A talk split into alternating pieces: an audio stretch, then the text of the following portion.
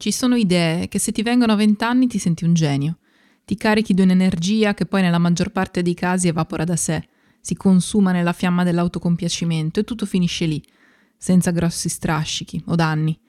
Se la stessa idea ti viene invece a 50, l'indulgenza vacilla, perché a 20 anni certe cose si possono anche perdonare, a 50 non più. A me quest'idea è venuta a 35, a metà strada tra l'esaltazione di chi ha pochi termini di confronto e l'inadeguatezza di chi non ha fatto il salto. A mia discolpa devo aggiungere che tre lustri sono uno slittamento comprensibile per chi come me nella vita è in ritardo su tutto, a partire dall'adolescenza, che non sono certa di avere superato completamente, o dalla cosiddetta prima volta, un'esperienza irragguardevole differita rispetto ai miei coetanei e per niente liberatoria, tanto da non meritare neppure una menzione nel diario.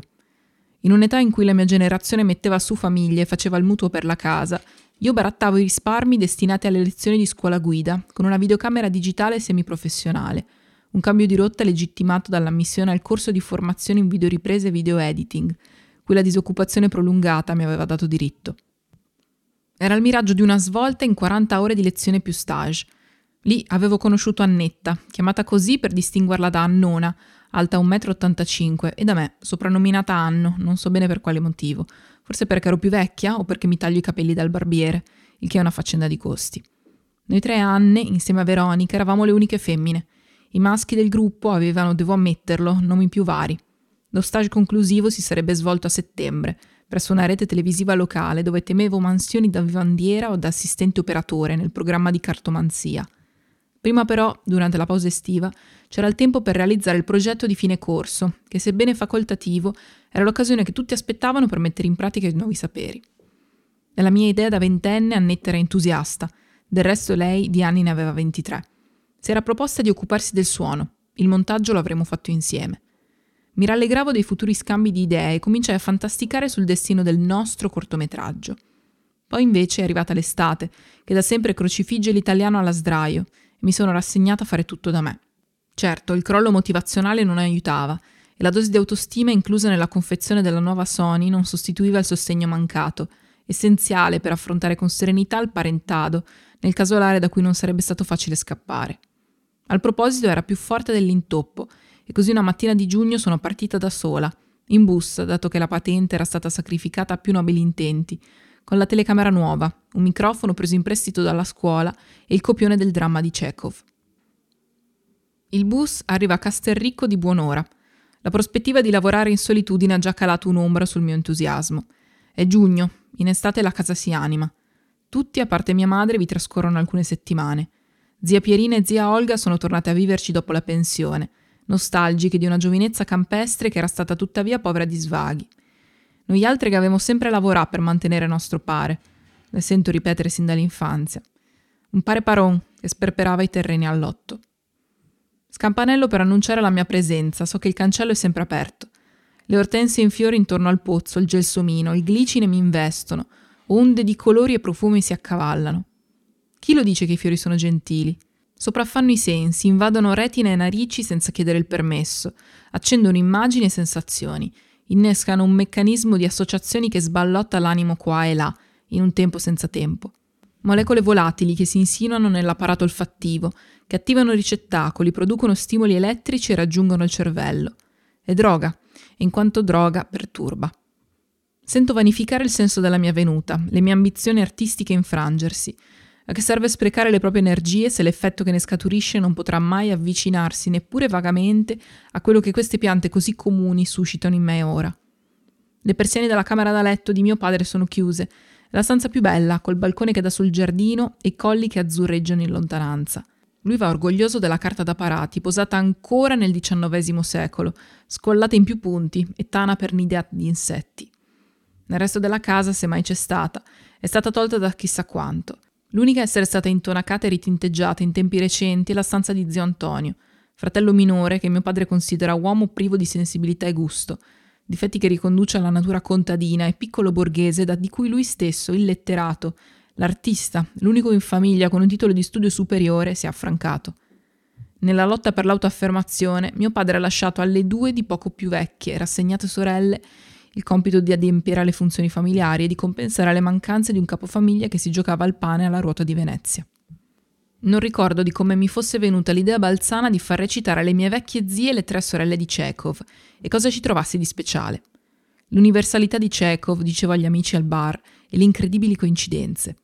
Tre sorelle, di cui una maestra, una che lavora nell'amministrazione e una sposata, tutte e tre che vedono le proprie ambizioni allontanarsi fino a scomparire. Un fratello su cui ripongono speranze e sogni e che si rivela una persona da poco, sposato a una donna altrettanto da poco, se non addirittura subdola.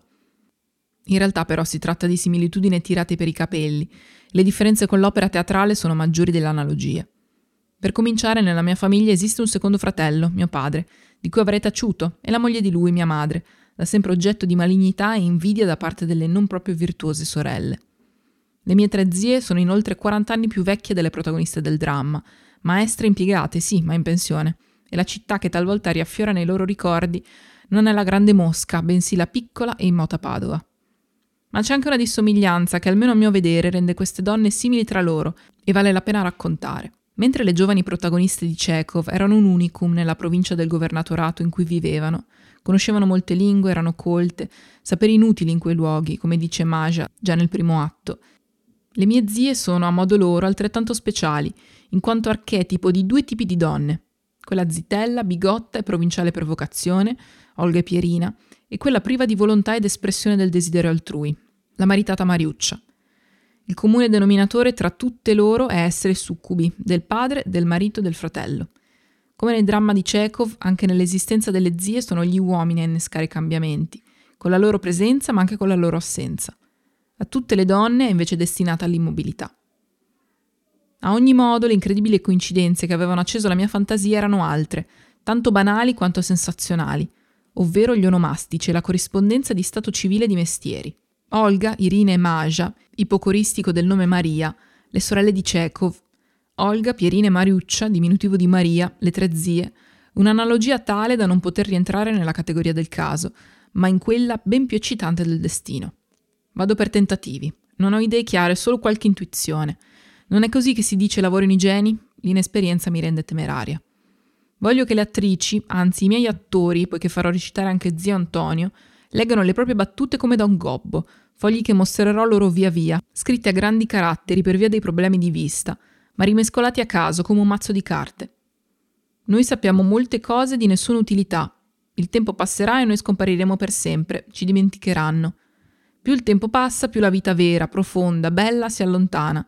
Ti sembra di scivolare sempre più giù, in un abisso frasi che come i Ching avrebbero agito sulle necessità psicologiche di chi le interpreta, in questo caso degli attori. Poi in fase di montaggio avrei stabilito la mia discrezione, se e come riordinarle, se dar loro sequenzialità. Nella vecchia casa dal grande giardino spalanco porte e finestre, fisso la telecamera, sistemo il microfono. Gli affreschi di anno in anno sono sempre più malandati. Manierismo di fine Ottocento li definisce mio padre. Mi ero immaginata il primo atto di questo grande spazio che ora mi appare poco vissuto, ma sovraffollato di mobili e cianfrusaglie. Olga, Pierina, Antonio e Mariuccia osservano il mio procedere, colpiti dalla professionalità del mio equipaggiamento. Sono in piedi l'uno accanto all'altro in scala d'altezza, ma anche di grassezza e di generazione. La corpulenza della Pierina segue di poco quella della primogenita. Non riesco a immaginarmi quando si sia creata la fama di donna magra. Per fare un'impressione ancora maggiore ho piazzato al margine dell'inquadratura due pannelli riflettenti argentati, specchietti per le allodole, ma un po' a caso, perché non so usarli. Zia Olga legge esitante, in uno scamiciato a fiorellini, la divisa estiva di Castelricco. Mi piace che ci sia esitazione, mi piace il cantilenare dialettale. Ti ricordi quando è morto nostro padre? Era il tuo onomastico, Pierina, che freddo. Io credevo di non arrivare a sera, tu eri disfatta. Non le chiedo di attenersi al testo e di rivolgersi a Pierina con Irina. Lo trovo coerente così, ma Pierina fraintende e scrolla le spalle infastidita. Cosette disi, mi pare sia morto in aprile, il mio onomastico sei in giugno. Ma zia, devi dire quello che c'è scritto nel foglietto. La battuta è: perché ricordare? Ma mi mi ricordo ben quel che sei morto. Tiento il totocco de carta. Capisco che bisogna ripensare il copione in base al nuovo contesto. Quando in tv mostrano le api che impollinano un fiore, Olga e Pierina interrompono le loro attività per seguire il programma. Ascolta, si esortano l'un l'altra, che imparemo. Una vecchia coppia che convive da sempre, che si divide il letto sin dall'infanzia. Per Olga Pierina è una donna emancipata perché ogni tanto partecipa a un viaggio organizzato in paesi da cui torna con bamboline in costume tradizionale, che mai escono dal cilindro di plastica trasparente che le contiene. Olga invece è stata una volta a Venezia e una volta a San Marino. Secondo tentativo, niente più gobbo, le battute vanno ripetute con parole proprie. Olga si infila gli occhiali per leggere, li tiene con le stanghette chiuse davanti al viso. Oggi se morto me pare, fattaità, ieri un onomastico de Pierina. Che freddo che faceva. Il dialetto si insinuà nel dramma. Con il ritorno definitivo della secolare casa di famiglia, dopo decenni in città, le zie si sono allontanate dall'uso dell'italiano. Olga si gira verso di me. Va ben così. Non guardare in camera, le dico. Poi mi ricordo che per lei la camera è soltanto quella da letto. Le porgo un altro foglietto. E se il sugo si brusa? C'è sempre qualcosa di cui valga la pena preoccuparsi. Ci pensa lo zio, cerco di tranquillizzarla. La vedo ancora un po' scettica, comunque cede. Azione, giro per darmi importanza. Se è caldo oggi, si sta bene con le finestre verte. Quando siamo andati a Mosca come pare, s'era ancora bel caldo, me lo ricordo come fosse ieri. Sembra un santino di fine Ottocento, quando raccoglie le mani in preghiera e con gli occhi rivolti alle travi del soffitto sospira. Che nostalgia. Le lascio ancora un paio di secondi per lo stacco e poi applaudo. La mosca delle mie zie non ha il sogno di un futuro auspicabile, ma di un passato diverso e di diverse scelte. La prima sessione di riprese finisce con la parola d'ordine con cui zio Antonio annuncia la cottura del grigliato. Pronto? Sediamo in cucina. Olga distribuisce le tagliatelle al sugo nei piatti. Zio Antonio toglie salsicce e pezzi di pollo dalla brace. Alcune patate riposano nella cenere. Ogni fine settimana lo zio viene a fare da padrone di casa, dato che della sua lo sono la moglie e la suocera. Davanti al focolare pontifica sul segreto della grigliata, gira e spennella qualche coscetta con la disinvoltura di uno chef de cuisine e considera tutto il resto un compito da spighettatrici. Sopra il camino sono esposte spade da parata e fucili da caccia, sulle pareti una sega, un barometro, pentole e padelle di rame, altri oggetti dall'aspetto familiare la cui natura mi è sempre stata sconosciuta un cavallino di legno su uno scaffale, bottiglie e ampolle vuote, lampade a olio sparse su cassapanche e mobili di legno. Mai, dai tempi in cui si favoleggia vi stanzionarono i soldati di Napoleone, in questa cucina è stato spostato un oggetto. Neppure i soldati tedeschi che occuparono parte della casa durante la seconda guerra mondiale osarono farlo. Attorno al tavolo i discorsi di sempre. Caposaldo della conversazione parentale mio cugino Carlo, da quando svariati anni fa la moglie lo ha piantato, e non per un altro uomo, la sera tanto bea, chissà perché se andà via. La perplessità e il sospetto rimbalzano intorno al tavolo. La nuova moglie, perché una nuova moglie c'era stata, come pure una nuova lista nozze, non era mica tanto bella. Buona, devota, ma bella insomma. Da mio cugino a me il salto è breve. E ti? Te che è il fidanzato? Nego sempre. Non do in pasto le mie sofferenze alla brama di esperienze altrui. Gli occhi neri di zia Olga lampeggiano. Credo che la passione inespressa che subbolle nel profondo. Voi considerate il mio dolore come conseguenza del peccato, mi immagino dire, ma taccio. Mio cugino ha sofferto per una singola separazione, il che lo rende virtuoso. Per quanto mi riguarda, invece, lo stato di abbandono è una condizione permanente, o meglio, ciclica. Un breve periodo di gioia, molti mesi di cruccio, le lacrime, la ripresa, e via con un nuovo giro di giostra. Niente liste di nozze, comunque. Le zie sono deluse anche questa volta, un'altra zitella in famiglia. La loro filosofia verte attorno al concetto del sistemarsi, se non con il matrimonio, almeno col lavoro. Se per l'attivista roba che te fa, e chi ti paga? Temo che perdano già il poco entusiasmo e mento. Sono in contatto con un festival di Milano, con uno di Roma e con qualche cineteca. Doppiamente deluse. Ste cose. Noi altre siamo vecchie, ma tu pare sì che gli era bravo. Non faceva mica sempiade lui. Sempiada, o scemenza nel lessico familiare, è tutto ciò che non porta soldi. Si passa quindi a parlare dello zio Tonino e della presunta badanta amante. Il mio insuccesso è decretato dalla velocità con cui si cambia argomento. Dal salone penetra la litania di un rosario, forse la coroncina della Divina Misericordia su Tele 2000, emittente che qualcuno ha salvato nel telecomando al posto del terzo canale, probabilmente mio cugino. Zia Mariuccia sorride e canticchia un motivetto della sua infanzia, che a me fa pensare al mare. Zia Mariuccia è l'unica delle tre che si è sposata, o maritata, come si dice qui. Il fatto che abbia dato alla luce due bambine e che sorrida persino nei momenti meno opportuni è la prova evidente, secondo le sorelle, dei piaceri di cui ha potuto godere. A me invece non sembra una donna in grado di capire cosa gli è piacere e cosa no. Mio padre racconta che da bambina Mariuccia si era affezionata a una gallina.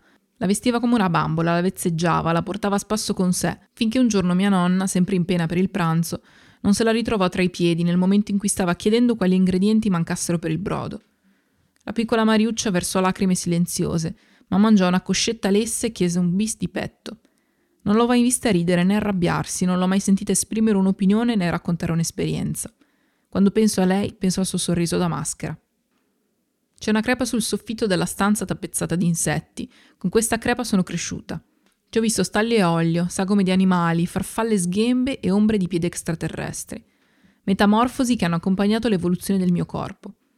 Questa notte invece la trovo indecifrabile. Ci vedo soltanto un'incrinatura dell'intonaco. Volevo fare una farsa di Chekhov, così per divertimento, ma qui non c'è nessuno che si diverte. Caffè latte, pan biscotto e si riparte. Per tutta la mattina le zie si dimostrano pazienti, ma sempre meno convinte. La notte porta consiglio e a loro ne ha portato uno che non gioca a mio favore. Prima di pranzo collego la telecamera al televisore e tutti insieme guardiamo alcuni minuti di girato, che mi sembrano particolarmente riusciti. Le zie insaccano il collo tra le spalle e lo rialzano più volte su e giù, un gesto di diniego che ricorda l'incedere di un tacchino. Ah, cara Ea, sbuffano. Caraea è una formula passepartout che annovera un'infinità di significati, che solo il tono e il gesticolio possono capire. In questo contesto una traduzione appropriata potrebbe suonare Cara nipote, le tue intenzioni sono ambiziose e per questo vuoi servirti di noi e della nostra ingenuità, ma noi ci rifiutiamo di coprirci di ridicolo per i tuoi turpi scopi. Sono amareggiata, ma mi sforzo di essere convincente. Volesse un film comico, volutamente comico, non siete ridicole ma divertente, è un'altra cosa, che poi era nelle intenzioni di Chekhov stesso. Va là, va là, conclude Olga, sventolando la mano come se scacciasse una mosca. Fine dello spettacolo. Si alzano, richiamati in cucina dai radicchietti di campo da curare.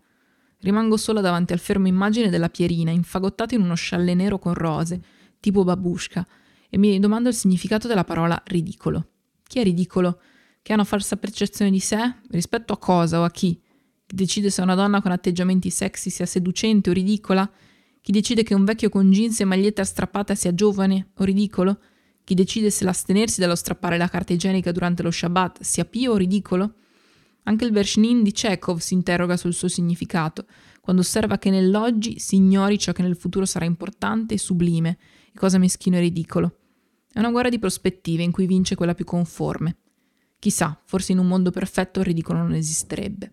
Nel filmato le zie si sono percepite ridicole, ai miei occhi invece ispirano simpatia. Non sono però i miei occhi che temono.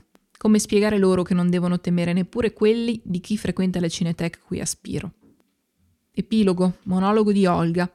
Olga siede su una poltroncina tarlata, davanti a sé Pierina in piedi la guarda. Fanno da sfondo i pannelli riflettenti argentati retti da Mariuccia e Antonio, da cui sporgono solo le teste. Tra pochi giorni sarà il tuo onomastico, Pierina. Ti ricordi quando nostro padre faceva la barca di San Pietro, la barca con l'uovo? Sono vent'anni che è morto, ha fatto un rantolo e non si è più mosso. Ce lo ricordiamo appena. Al funerale è venuta poca gente, la pioggia, chissà. Ma perché ricordare queste brutte cose? Guarda che bella giornata oggi, il glicine è in fiore. Anche il giorno del mio pensionamento il glicine nel giardino della scuola era in fiore. Ah, che nostalgia, miei piccoli alunni. Ci potevamo sposare come Mariuccia, come Antonio. Abbiamo assistito nostra madre ancora qualche anno, poi ci ha lasciata anche lei, ma allora era troppo tardi per sposarsi. Saremmo state più felici? È felicità sorridere? Non sono questi gli anni più belli, Pierina? Io e te. Non sono questi gli anni migliori della nostra vita, sole, io e te, e il nostro giardino? Avete ascoltato Tre sorelle di Lida Poliero. Lida ha cambiato varie città, qualche nazione svariati lavori. In alcuni casi persino il cognome.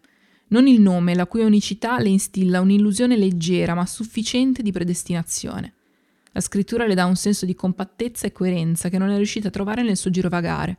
Ha un blog che si occupa delle negligenze dell'odonomastica italiana, Grazie Lida per questo bel racconto, finalmente sono riuscita a leggere in padovano, anche se ho fatto molta fatica, evviva, e probabilmente non sembra una padovana che legge in padovano, perché leggere il dialetto è sempre difficile, anche se il dialetto è il tuo. Eh, aiuto, e con questa massima vi voglio dire che quello che avete ascoltato è Racconti, un podcast che esce ogni mercoledì in contemporanea con il racconto di Inutile che esce su rivista.inutile.eu. Questo podcast è fatto in coproduzione con Querti vi consiglio di andare ad ascoltare tutti i podcast di Querti e andare a recuperare un sacco di puntate di racconti, oppure se non avete voglia di ascoltare ma preferite leggere su rivista.inutile.eu ci sono tutti i racconti in forma scritta. Appunto, Racconti esce ogni mercoledì, quindi noi ci ascoltiamo la prossima settimana con un altro racconto. Vi mando un bacio, ciao!